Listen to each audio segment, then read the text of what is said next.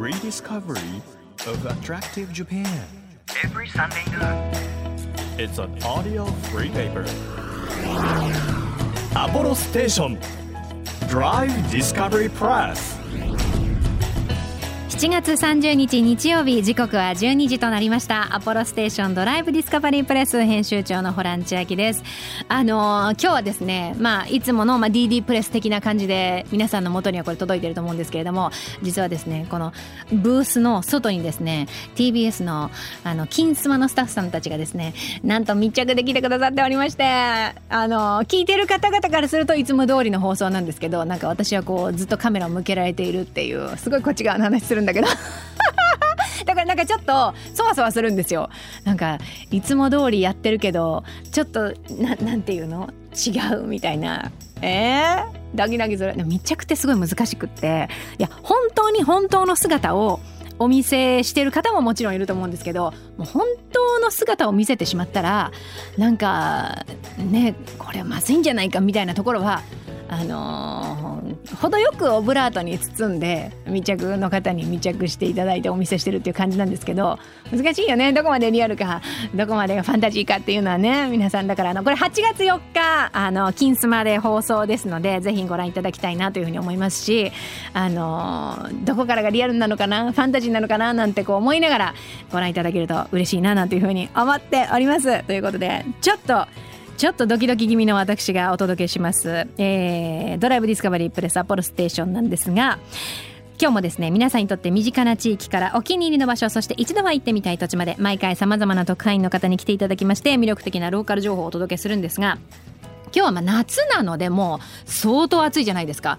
もう息できないぐらい7月暑かったですよね。で8月は例年と比べても暑くなるという地域があの広い範囲でありますのでそんな時は水浴びでございます。身近なところでねもうプールに行かれる方もいると思います。海に行かれる方もいると思います。でもちょっと忘れてはいませんか？海のプールというものがあるということで私全然知らなかったんですけどあの日本各地にちょこちょこあるみたいなのでまずこう海のプールとは何ぞやというところから楽しみ方まで伺えたらなというふうに思います。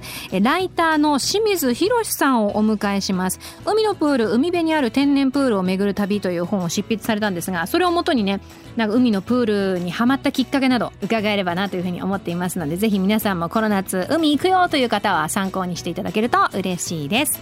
1ページ1ページ紙面をめくるように輝きあふれる日本各地の情報と素敵なドライブミュージックを共にお届けする音のフリーペーパーアポロステーションドライブディスカバリープレス。今日もどうぞ最後までお付き合いください。アポロステーションドライブディスカバリープレス。この番組は出光興産の提供でお送りします。耳で聞くフリーペーパーアポロステーションドライブディスカバリープレス改めまして編集長のホラン千秋です。毎週個性あふれるゲストの方に来ていただいているこの番組。今日は海のプール海辺にある天然プールを巡る旅という本を執筆されていますライターの清水博さんに来ていただきました。よろしくお願いいたします。よろしくお願いします。あの海のプールというテーマなんですけど、そもそもはい。海なのかうん。プールなのか、うん。いやいや海のプールなのかう、ん。どういうことなんでしょう？そうですね。はい、あのまさに海でもない。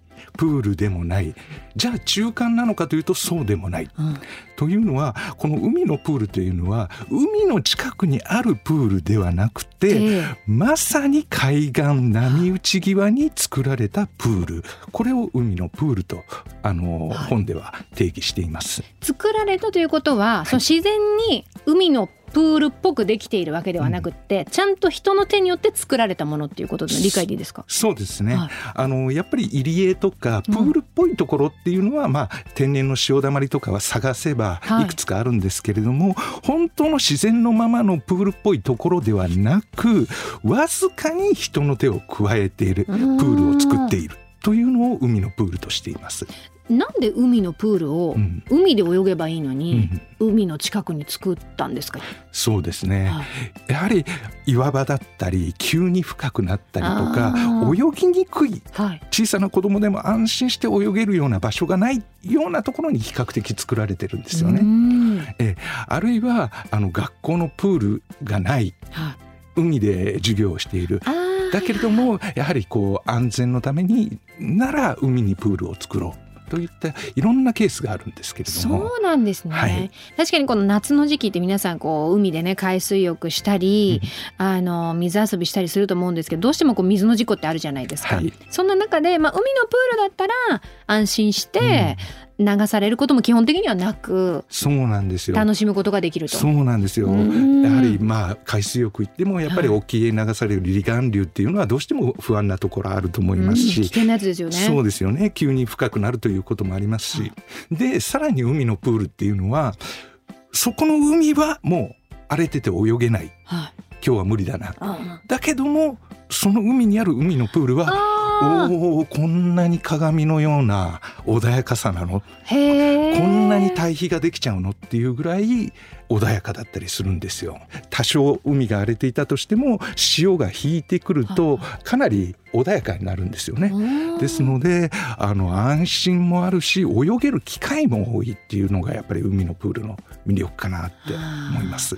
しかもお魚も迎えてくれる。やっぱりプールではそれはないじゃないですか。魚もいるんですか？そのたたまりの中に。ええ。面白い。どこから魚入ってくるんですか？あのーやっぱり岩の隙間あるいは取水口で小さな穴が設けられてることもよくあって、そこから海水がどっと入ってきた時に小魚も入ってきて。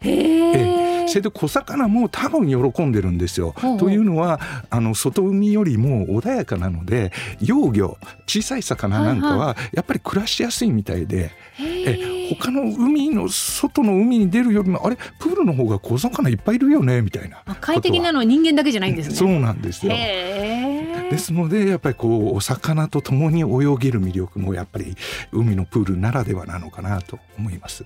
なんかプールとうん海のいいとこ取りな感じはありますね。そうですね。そしてまたそのいいとこ取りであって独特のはい。美しさがあるんですよ。例えば例えばえ今ちょうどですね、はい清水さんがお書きになった「海のプール」という本がですね目の前にございまして「 Ocean Pools。はい。」これあの表紙にある、うん。あのうんこれ海のプールですよねそうですまさにね。なんていうの？このターコイズブルー、でその先には深い青が広がってて、ちょっと神秘的ですよね。そうなんですよ。うんやっぱりこれ海のプールの特徴で、やっぱり浅いプールっていうのは水色に光る。はいそれを取り囲む海は深いので群青色。うんこの色のコントラストが絶妙にやっぱり美しくて、それでいてコントラストがありながら、その両者って一体化してるような調和があるんですよね。えー、これいろいろあの清水さんが行かれたところが載っているということですよね。そうですね。ちなみに日本何カ所くらいあるんですか海のプール。あのー独自で計算したところ約20箇所かなと。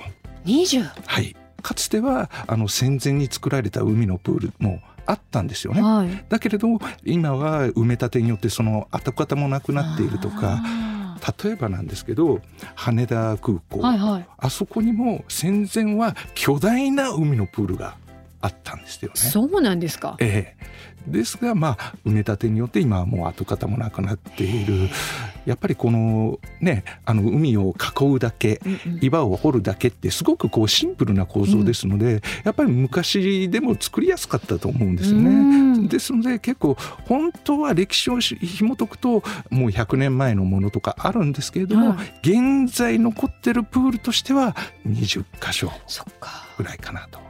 そうしたらじゃあ早速おすすめの海のプール伺ってもよろしいでしょうか？はい、あのおすすめとしましては、はい鴨ヶ浦塩水プールを挙げたいと思います。鴨ヶ浦塩水プールでございます。はい、あの石川県のはい輪島市にあるプールですね。あのこれはもう今でも使われている海のプールとしてはうん日本で一番古いもんだと考えられてるんですね。これは1935年から作られたもので、えーとにかくもう歴史もあってそれで今でも使われているはいということでもうこれもう貴重なもので文化庁の有形文化財にも登録されてるんですよ。これは最初何目的で作られたんですか、うん、これは最初ちょっと生けすのような用途もあったようなんですが魚を鑑賞するああるいは、えー魚を育てるみたいなところもあったんですが本当いいけすみたいな見た目ですね。そうなんです。一見一見すると。ええ。ただやっぱりその後海で授業をされていたもんですから、やっぱりプールとして、えーここを、えーうん掘っていこうということで、はい。えーどんどんこう掘り進んでいって、はいこの25メートルの大きさがある、えープールができたと。えーちゃんちゃんとレーンが書いてあるんです。そうろ6レーンもあるじゃないですか。あよく見ていただきたいですね。そうそうそう。なんですよ。端にさ数字が打ってあるんですよ。でうん。皆さん本当に小学校とかで25メートルプール泳いだと思うんですけどそういう要領ではい。ちゃんと12345って書いてあって、はい、かつてまあオリンピック選手もここで練習したみたいな逸話も残っていたり、ええ、ですのでなんて言いますかね。それでまあこの歴史としては、あのよくよくプールに入ってみるとあの重機で掘った跡じゃなくてはい。つる橋ですね昔、ええそれのギザギザも残っていたりとか。すごいですね、ええそれ。ですのでやっぱりこの一番日本で古いに海のプールっていうのは独特のなんていうかあの時間の蓄積といいますか。それでもうプールっぽいんだけれどもジャボンと飛び込んだら魚がね出迎えてくれる。おお海でもあるなみたいな、あね、それが面白いですよね。なんかその普通に市民プールとか営業しているプールにい行くと当たり前ですけどジャボンと潜っても魚はいないわけじゃないですか、でもプールの気持ちで入るんだけどそこに魚がいたらなんかちょっとファンタジーな感じもありますよね。そうなんですよね、それでやっぱりファンタジーをやっぱり醸し出すのはここの鴨川浦塩水プールなんかは、はい。プールの底水底はちょっと自然のままになってるんですよ、うん。ちょっと凸凹なんですよね。見ると確かにそうですね。そうなんです、ー。それで岩が転がっていたりとか結構ナチュラルな作りになっていて、あのーなんていうかな、うん。こうプールなんだけど水底は海底みたいだったり魚もいる。なんかこうね一瞬ファンタジーなのかちょっと混乱しますよね。そうなんですよ。脳みそはプールと思って入ってるけど、うん。目を開くとそこには、はい。リトル・マーメイドの世界みたいな、うん。そう。だからもうやっぱり小さなお子さんなんかはこんな楽しい場所ないと思うんですよね。そう。です。親御さんも心配ないですしね。そうですね。流されちゃうこともないですし。そうなんですよ。へーこの夏休みの期間なんかはもう輪島の小学生がもう弾ける笑顔でもう遊ぶんですよここで。いい。でう後ろを見ると、はい。その緑があるし、前を見るとうん海が広がってるし、そうなんですよね。で安心して遊ぶことができるっていううん、これはなんか不思議な空間かも。そうなんですよ。もう激しく飛び込んだりとか、それで私もまあ取材で海のプールに行くと結構時間的には長くいらいるんですよね。まあ午前中から、えー夕方まで。うんこの子小学生とかもこんなに弾けるように遊んでるのに延々帰らないんですよね。その頃には清水さんの指もだいぶふやけてますよね。もうそうなんですよ。そうなんですもよう。ふにゃふにゃですよね。もう本当にこちらも大概しつこいと思うんですけど いやもうかなわないなって思うんですよ。そういう子供たちの笑顔を見るのも楽しい。楽しいやっぱりなんていうんですかね私のような中高年が泳いでも何なんでしょうね元気になるっていうか、うんあのまあ自らのやっぱりあの遠い夏の日を思い出すというか。いいですちゃんとセンチメンタルですね え。かなかなかなかなって聞こえてきたり夕方はうん。そうなんですうんなんかそういうのがあのね、正しい日本の夏休みじゃないですけれども、うんうん。それがもう確実に海のプールには生きてるんだなっていうのを目の当たりにするとなんかすごくこう幸せな気持ちになるななんて思いますね。絵日記になりますね。そうなんですよ。じゃあちょっと今日はもう一個最後に伺ってもいいですか？はい。もう一つはあの米のうん。海水浴場をはい挙げたいと思います。福井県でございます。そうですね。福井県の、えー、越前町にあるプール。はい。これは普通の海水浴場なのに、うん、ちょっとまた違う。さっきの鴨川浦塩水プールとまた違う、そうなんなんかですよ。ね絵的にはちょっと棚田をプールにしたみたいなイメージ、はい。はい。これ海に突き出るようにものすごく棚田のようなはい。平たい、ちょっとコンクリートの枠を海に突き出る形で作ったプール、なぜ海水浴場で泳げる場所があるのに、はい。こんなコンクリートのプールを作ったのか。っていうのはこれはもともと近くに小学校があったんですけど、はい。プールがなかった。なので、えー、子どもたちが安心して泳げるように1983年ぐらいに、えー、海を囲うプールを作った、うん、だけどもその学校っていうのがもう94年に、えー、もう統廃合があってなくなってしまった。で、ね、このプールは使われなくなったかというといやいやあのこの海水浴客はこのプールがまた楽しくて。はい。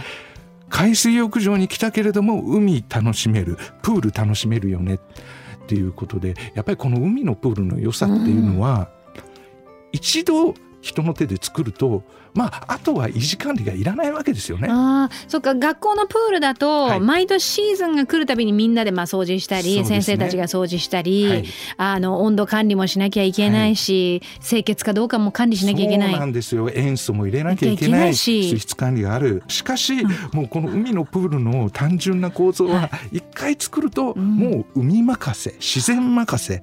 だからまあ本当長い間使えるわけなんですよ。だからまあ今学校がなくなって、えー、児童が使わなくなったけれども、うん、これはこれで海水浴客にとっては非常に楽しいプールで、えー、もう何ですかねもうプールで泳ぐはそっからプールサイドから外の海飛び込むは、もうみんな行ったり来たりして楽しめる素敵な場所かなと思いますね。いいですね。これ本当に、まあ、うん、日本全国20カ所、ね、しかないというふうに清水さんおっしゃってたんですけどこれ、まあ、もしかしたら海辺に近いところにお住まいの方それから今年夏休み旅行行く先であれ海のプールあるかもみたいなのを調べたいなと思ってる方いると思いますので、はい、私もちょっとなんか近くで見つけたらこれ行ってみたいなっていうふうに思いました。もうぜひホランさん行っていただきたい。あのもういいんですよ、うん、あのそして、はい、どこ行ってもプールの形状が違うから飽きることがない、うんそうなんだ。同じこう海のプールといえども、はい、その土地その土地の海の色もあれば、うん、そうですね。形もあれば地形もある。人工的なプールだとどうしても似通ってしまうじゃないですか。はい。ただし海のプールはもう地形に合わせて作られているので、全て表情が違う。素敵なところかなと思います。じゃ来週もぜひそのまた違う表情をね伺えたらと思ってますので、はい、ぜひよろしくお願いいたします。えー、そして清水さんの方私たち今ちょうど見ながらお話ししたものですね。海のプール海辺にある天然プールを巡る旅という本はですね創始者さんより発売中ですのでぜひ皆さんあの来週まで予習したいよという方はチェックしてみてください。清水さんぜひ来週もよろしくお願いいたします。よろしくお願いします東京 FM をキーステーションに JFN 全国38局ネットでお届けしているアポロステーションドライブディスカバリープレス。お送りしたのはリトルマーメイドからアンダーザシーでした。日本全国の魅力を再発見していく耳で聞くフリーペーパー DD プレスでは皆さんにも番組専属リスナー特派員として様々な地域の情報を送っていただいております。7月のテーマ行ってよかった写真映えスポット。香川県の特急潮風さんありがとうございます。ホランさんこんにちは。私は先日香川県中多度郡万能町にあるひまわり畑に行ってきました。え周りは山に囲まれたところで田園風景が広がっています。例年であればえー、ひまわり祭りが開催されているんですが今年は悪天候による生育不良で残念ながら中止になりました。なんと太陽に向かって咲くひまわりから元気をもらいました。ぜひお越しくださいということで写真も送っていただいています。超綺麗じゃない？こんなに立派なひまわりが咲いてるんだ。うわー。なんか青い空白い雲黄色いひまわりっていうなんか夏の三拍子が揃った写真送っていただいています。そして当たり前ですけど同じ方向を向いてね咲いているっていう。いいなこれ中止になっちゃったの残念ですね。うわでも写真でもそのパワー伝わってきます。ありがとうございました。続いて福岡県のたむきちさんです。私が行ってよかったと思う場所は愛媛県にある虹の森公園お魚館です。愛媛県の内陸にある道の駅の中の小さな水族館です。小さいですがペンギンやコツメカワウソがいます。また大きい水槽にはピラルクたちがたくさんいてとっても素敵です。ということで道の駅にあるんですね。あちょうどピラルクの前で写真を撮ったのを添付してくださってるんですけど。すごい。タムキジさんがちょうど真ん中に立っていらっしゃって。これは迫力ありますね。多分撮ってくださったのがピラルクの水槽なんですけどこう何ていうの？トンネルみたいになっていてトンネルが全部こう水槽みたいなのあるじゃないですか。そういうイメージの水槽です。いいですね。道の駅って本当にいいですよね。その町のその土地のいいものも買えるし。でこの番組でも道の駅特集しましたけどこちらは小さな水族館があるということでぜひぜひなんか皆さん近くを通ったよという方は虹の森公園お魚館行ってみてください。は映えてます。ありがとうございます。こんな風にですね、リスナーと会員の皆さんからの情報大募集中です。放送や、えーホームページの方で紹介していますので、ぜひぜひ情報お待ちしてます。アポロステーション Drive Discovery Press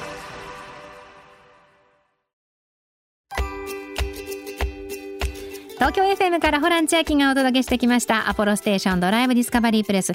今日は海のプールにまつわる本を書かれている清水博さんに来ていただきました。もうね皆さん本当に清水さんのこの海のプールについて話す時のあの目のキラキラした感じ。完全にこの童心に帰ってらっしゃるんですよ。で海ももちろん好き。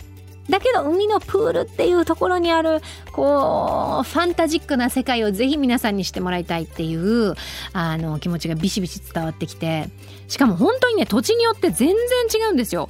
それぞれまあ人工的にあの以前にね作られたものではあるんですけれども歴史を感じることができたり自然を感じることができたり本当にあのとってもいいスポットだなというふうに思いましたのでぜひ皆さんもですね興味を持った方は海のプール検索して行ってみてください。そして行った暁にはぜひ番組の方にねメッセージいただけると嬉しいです。そして来週から8月になりますので8月のテーマ「あなたの街の歴史を感じられる場所」というテーマでメッセージや写真を募集できたらなというふうに思いますのでぜひぜひ皆さん送っていただけると嬉しいです。情報をくださった方の中から毎月3名様に番組セレクトのとっておきプレゼントを差し上げています。今月はこの番組にも来てくださいましたかつおちゃんこと長松舞さんがおすすめするかつお節をプレゼントします。欲しいという方はメッセージを添えて番組ホームページからご応募ください。そして番組サイトに掲載中のコンテンツアポロステーション地元のおすすめ聞いてみた覗いていただけましたでしょうかあの各地のサービスステーションで働いていらっしゃる方まあその地域のプロではないかということで全国のサービスステーションの方々が地元のおすすめを紹介してくださっていますのでぜひこうお出かけの予定がある方はあお出かけ先のサービスステーションの方のおすすめ何かなっていうのをチェックしてもらえると新しい発見になるんじゃないかなというふうに思います。さて日本全国さまざまな場所にスポットを当てて日本の魅力を再発見していく耳で聞くフリーペーパーアポロステーションドライブディスカバリープレス。今週はここまでです。お相手は編集長のホラン千秋でした。また来週。アポロステーションドライブディスカバリープレス。この番組は出光興産の提供でお送りしました。